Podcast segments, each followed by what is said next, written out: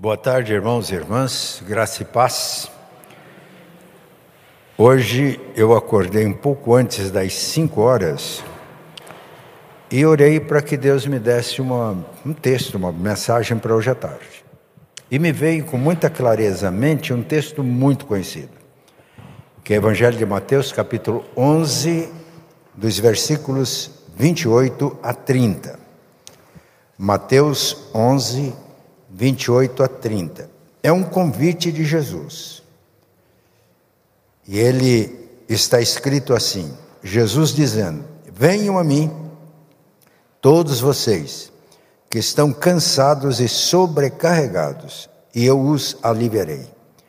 Tomam sobre vocês o meu jugo e aprendam de mim, porque sou manso e humilde de coração, e vocês acharão descanso para a sua alma porque o meu jugo é suave e o meu fardo é leve. Na hora me veio à mente muitos convites que eu já recebi, todos os irmãos recebem convites, não é verdade? Convites para festas, convites para ofício fúnebre, convites para viagem, convites que trazem grande alegria, convites se a gente pudesse não aceitar, a gente não aceitaria. Recebemos convites. E aqui nós temos um convite, que é feito por Jesus. Eu me lembro que na década de 90 eu recebi um convite para fazer uma cerimônia de casamento e para participar da festa. Foi o casamento mais, a cerimônia mais chique, no lugar mais chique que eu já celebrei. Antes da cerimônia, a noiva e a e a mãe fizeram um encontro com a gente, eu percebi que ia ser um casamento de gente rica. Mas eu percebi que a noiva queria coisa simples. E eu entendi que eu deveria fazer uma cerimônia de no máximo 20 minutos e uma palavra de no máximo 10 minutos. E quando terminou foi muito bom. O clima estava muito bom. Eu orei para que Deus nos abençoasse. Eu entendi que Jesus estava ali. Ele estava envolvido naquela festa. E a gente estava com ele. E pessoas tendo encontros com ele.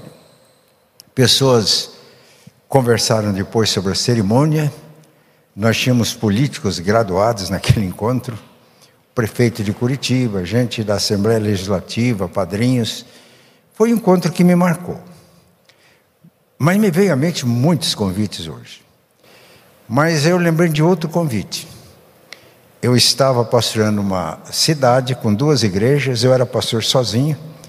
Uma igreja era grande para é, a nossa denominação, era uma grande igreja. Eu estava passando uma fase que eu estava um tanto quanto preocupado.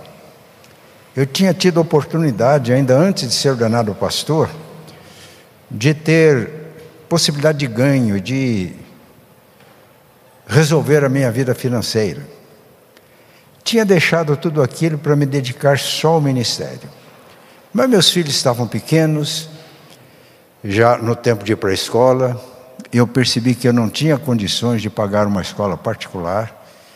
Eu comecei a pensar na possibilidade de, mesmo exercendo o pastorado, exercer outras atividades. Eu já tinha exercido, eu era professor, tinha registro de professor no MEC, outras possibilidades.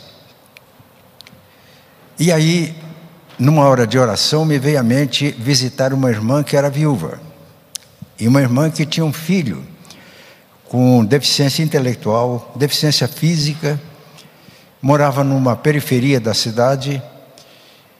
Eu senti que aquele desejo no coração foi Deus quem colocou. É como se Jesus estivesse fazendo um convite para a gente fazer uma visita e nos encontrarmos na casa daquela irmã. Muito forte. E eu fui. Quando cheguei, ela me recebeu com muita alegria. Os irmãos vão notar o contraste das duas experiências. Ela me recebeu com muita alegria. Pastor, o senhor veio me visitar. Hoje eu quero que o pastor só agradeça. E ela estava muito alegre. Ela disse, pastor, o senhor sabe, eu não tinha uma casa própria. é, trazia dificuldades. Hoje eu estou aqui, eu olhei para a casinha dela, uma casa muito simples, uma cozinha, uma sala, dois quartos, um banheiro. Ela disse: O senhor percebe que não está terminado. Interiormente estava sem reboco. Falei, mas eu estou muito feliz. Deus tem sido muito bom para comigo. Pastor, eu não conseguia comprar o arroz, eu, cons eu conseguia comprar aquele arroz quebradinho. Eu acho que hoje nem vende mais tipo de arroz. Quando beneficiava o arroz, a máquina que fazia isso separava aquele arroz que quebrava muito. A gente brincava chamando que era arroz que era. E muitas pessoas podiam comprar aquele arroz. Eu passei muito tempo comendo aquele arroz que o senhor sabe. Mas hoje eu estou podendo comprar um arroz de verdade. E a terceira coisa, eu tinha que levar o meu filho para a pai carregando. Ele está crescendo, estava ficando difícil, mas Deus deu uma grande bênção. A prefeitura agora está oferecendo transporte para pessoas que vão para pai e pegam o menino aqui na porta de casa. Eu estou muito feliz. Eu olhei para a irmã, a casinha dela, uma casa pequena, inacabada, e aquilo me abençoou muito. Nós oramos, ela me convidou para um cafezinho. O ambiente estava tão bom que acho que foi um dos cafés mais gostosos que eu já tomei. E quando eu saí, eu entrei no carro e pensei no que eu vinha pensando. Não tinha falado com ninguém, nem com a minha esposa, e tenho certeza que nem com Deus. Que eu estava muito preocupado porque eu precisava de dar condições melhores para minha família, pensando em fazendo pesquisas. E eu aquela visita me encheu de alegria. Foi um encontro com Jesus na casa daquela irmã. E a diferença era a presença de Jesus. A presença de Jesus. Então ele faz um convite Venham a mim, todos vocês que estão cansados e sobrecarregados, e eu os aliviarei. Venham a mim.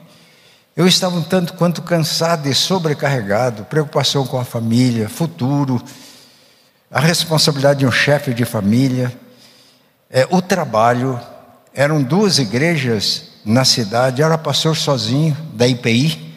Hoje tem não sei quantas igrejas, tem uma equipe pastoral de mais de dez pastores. Eu estava um tanto quanto cansado e aquele encontro foi um refrigério para a minha vida, porque Jesus estava presente. Foi um encontro com Jesus na casa daquela irmã. Jesus estava presente. Venham a mim, estão cansados e sobrecarregados. Eu os aliviarei. Tomem sobre vocês o meu jugo e aprendam de mim, que sou manso e humilde de coração, e vocês vão encontrar é, descanso para a alma, para a sua alma. A presença de Jesus. Tome o meu jugo. Muitos que leem hoje a Bíblia não entendem bem essa expressão. O que é o jugo? Eu me criei na roça, na lavoura. E o transporte era feito por carros de boi. Então, dois bois formavam um par, colocavam um, um instrumento de madeira que pegava aqui no pescoço do boi, aqui tinha dois canzis, uma, aqui amarrava, e aqui o boi fazia força para puxar o carro. Era carro tração animal. E para puxar cargas. Eu quantas vezes eu vi isso acontecendo os animais, e às vezes era um animal só, tinha a carroça, a gente chamava de coleira, né? coloca aqui no peito e aqui colocam as correntes e o animal faz força aqui e puxa a carga. Tome sobre vocês o meu jugo. Ele é Senhor e Mestre. Quando nós obedecemos a Jesus, Ele age o poder dele se manifesta. E aí pode ter a maior carga possível. Ah, eu falei um pouco das cargas que eu estava carregando. Torna-se tudo leve. Porque quando nós obedecemos, tomamos o jugo de Jesus, nós nos colocamos como discípulos, Ele é Senhor e Mestre, e vivemos essa simplicidade, é simplesmente obedecendo ao Senhor, na obediência libera o poder de Jesus. Que experiência boa. Né? E aí a carga que parecia tão pesada fica leve. Na década de 90, o presbítero Onésimo está aqui, eu concorri a uma eleição para a presidência do Supremo Conselho da nossa igreja. Só em pensar em fazer todo aquele trabalho já me deixava cansado. Então, como a coisa aconteceu, eu não tomei iniciativa, um grupo da igreja reuniu e me fez candidato. Eu estava naquela situação querendo desistir. E um dia eu estava orando aqui na casa pastoral. E eu dizia, Senhor, eu, eu quero desistir. Já tinha começado, já tinha feito campanha. Eu estava me sentindo cansado. Eu não quero entrar mais nessa. Mas aí me veio a ideia, bem, já, já fiz viagem, já fizemos encontro com outro candidato, fazendo perguntas, a gente respondendo. E a minha possibilidade de ganhar aquela eleição era muito pequena, eu sabia disso. Sabia todo o movimento que estava acontecendo. Eu disse, Senhor, eu vou continuar para colaborar com o processo eleitoral da igreja, porque senão vai ficar só uma chapa agora. Deus falou muito claro na minha mente: eu não quero a tua colaboração, a tua cooperação, eu quero a tua submissão. Aquilo me deu um alívio muito grande. Que se a missão a submissão é você colocar-se à disposição para uma missão. A partir dali, eu não tive mais preocupação com os encontros, quando eu tinha que me encontrar com outro candidato para responder perguntas juntos. A gente era sabatinado. Antes de ir para a reunião do Supremo, eu me encontrei com o doutor José Pires, um presbítero da igreja presbiteriana, que era médico e cuidava de mim. Eu encontrei com ele numa reunião e eu disse: eu precisaria que o senhor me desse uma receita de um remedinho, porque e eu estou sem tempo de ir no seu consultório. Foi num trabalho aqui no Tribunal de Justiça. Ele olhou para mim e a gente, além da relação paciente-médico, nós éramos amigos, irmãos em Cristo. Eu falei, eu sei que na semana que vem vai ter uma eleição e você concorre à presidência da Supremo Conselho da Igreja. Eu falei, é verdade. Ele falou, como seu irmão em Cristo, eu torço pela sua eleição. Como seu médico, eu estou torcendo para você perder. Porque o que você precisa agora é, no mínimo, 30 dias de descanso. Aí o presbítero Onésimo lembra disso, a irmã Ziolé, mobilizaram 200 pessoas orando assim, relógio de oração. Mais ou menos 200 pessoas, orando de hora em hora. Houve eleição, Fiquei surpreso que fui eleito, já tive que assumir imediatamente. É diferente agora. A eleição lá em, em maio vai tomar posse agora. A gente é eleito, tomava posse e aquela coisa toda. Quando terminou a reunião, quatro dias intensos de reunião, eu estava com Eloá conversando. Eu disse que interessante, eu, o doutor Pires me, me receitou algumas é, gotinhas aí de milagrosas, né? ele era homeopata, tomando, mas foi muito mais do que isso. Eu estou muito bem, estou bem, podia começar tudo de novo. É real ou não é? Venham a mim. Vocês estão cansados e sobrecarregados. E eu os aliviarei. Tome o meu jugo, me obedeçam. Sejam submissos. Eu tenho uma missão, aceite a missão. E na obediência eu ajo. E ao agir, não há carga pesada. Nós experimentamos o descanso, o alívio. Porque o meu jugo é suave e o meu fardo é leve. Então, inspirado nisso, eu escrevi também a oração de hoje de manhã. Né?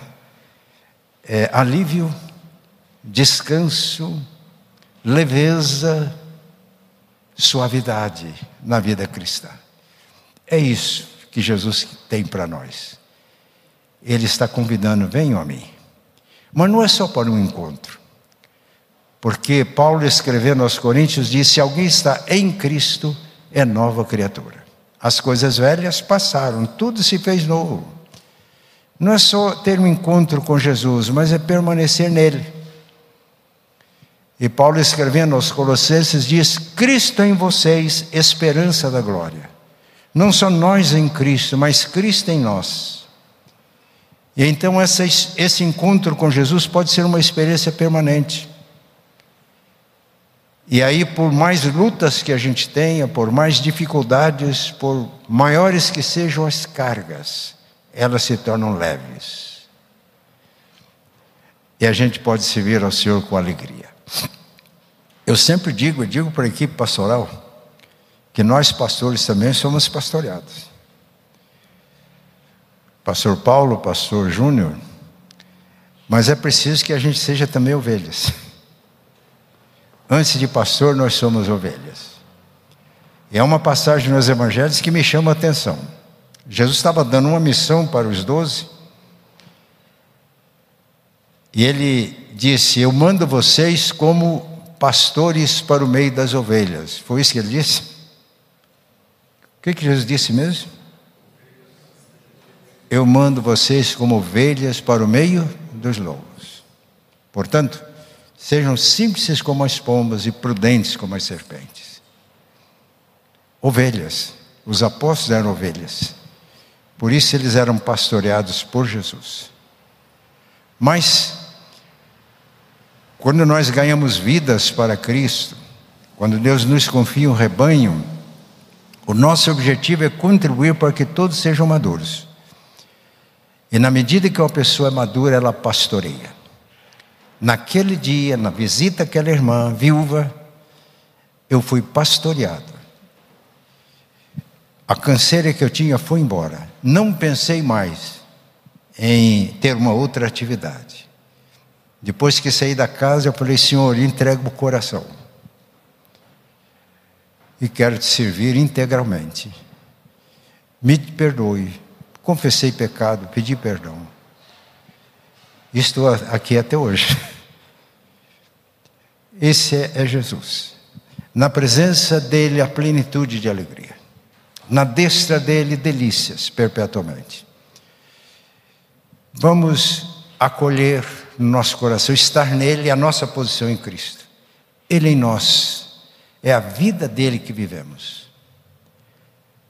Esse dia eu estava meditando, falei, qual que é o meu maior problema na vida cristã, no meu ministério? E me veio à mente, é o Matias. E Paulo diz que o Deus que disse das trevas resplandecer a luz, ele mesmo resplandeceu nos nossos corações para iluminação da glória de Deus na face de Cristo. Temos, porém, este tesouro, a iluminação da glória de Deus na face de Cristo em vasos de barro, em vasos de barro, para que a excelência do poder seja de Deus e não nosso. Em tudo somos perseguidos, mas não desamparados, abatidos, mas não destruídos, levando sempre o morrer de Jesus, para que a vida de Jesus se veja em nós. Porque nós que vivemos, continua Paulo, estamos entregues à morte, para que a vida de Jesus se manifeste em nós. Nós nele e ele em nós. Aí não será um mero encontro, mas será uma experiência contínua. Que Deus nos ajude Vamos orar agora. Eu sei que muitos aqui creem em Jesus. Eu, não, eu creio que todos creem em Jesus. Mas às vezes a gente fica igual estava, era pastor e preocupado com as coisas temporais, preocupado com a família, com os recursos para a família. Eu estava aqui um desafio de Deus para eh, assumir uma responsabilidade maior, mas já preocupado com o futuro. Como é que eu ia dar conta de tudo aquilo? Mas quando entregamos a nossa vida a Jesus, estamos nele, ele em nós, sob o jugo dele, obedecendo e quando obedecemos ele age. As cargas mais pesadas, os fardos mais pesados tornam-se leves. E aí a gente tem a atitude daquela irmãzinha viúva, a irmã Isabel. Eu lembro como se fosse ontem. Alegria, gratidão. Jesus está aqui. Aí a carga, as cargas que ela carregava, era uma viúva, ela era toda a responsabilidade, responsabilidade era dela. Tudo isso leve, suave, tranquilos. Então, vamos Talvez você crê, mas está sobrecarregado. Nós vamos orar agora. Tá? Vamos orar agora. Vamos ficar de pé. Eu não vou convidar para vir à frente. Eu vou. Você quer. Se ainda não, não está em Cristo e Cristo não está em você, é o momento de entregar a vida para Ele, viu gente? É oportunidade. Não tem, não tem outro projeto de vida que se iguale a este. Não tem. É o momento de entregar, de tornar-se um discípulo dele. Mas se somos crentes, mas a gente se deixa bater pelas cargas, pelos problemas dessa vida, é hora da gente aceitar o convite, encontrar com Ele, deixar os nossos fardos ao pé da cruz. E aí o, o Espírito Santo domina as nossas vidas e somos capazes de cantar e de louvar a Deus nas maiores dificuldades, de cantar na tempestade. Né? Então eu não vou convidar a abrir a frente, mas quer fazer isso, dirigir-se a Cristo, não precisa de fechar os olhos. Eu estou levantando as mãos, Jesus orava assim, né? A Bíblia diz que Jesus olhava para o céu. Então vamos olhar para o alto como se estendendo as nossas mãos e Ele pegando as nossas mãos e nos atraindo para Ele mesmo. Vamos fazer isso? Pai Santo e bom, nós te louvamos porque tu vens a nós através do teu Filho. Ele se fez humano como nós. Ele foi em tudo tentado a nossa semelhança, mas ele não pecou. Mas ele morreu. Ele sofreu venceu a morte pela ressurreição e hoje estende as suas mãos, e as nossas mãos estão estendidas, e Ele pega as nossas mãos e nos atrai para Ele mesmo. Venham a mim, todos que estão cansados e sobrecarregados, eu os aliviarei. Tomem sobre vocês o meu jugo e aprendam de mim que sou manso e humilde de coração, e na humildade e na mansidão do Senhor a vida descomplica. Os, a carga se torna leve, o fardo leve, e a semelhança daquela irmã cujo testemunho damos hoje, nós nos alegramos ao perceber a presença, ao perceber o amor, o poder e a graça de Jesus em nós. Oramos agradecidos em nome e por amor de Cristo. Amém.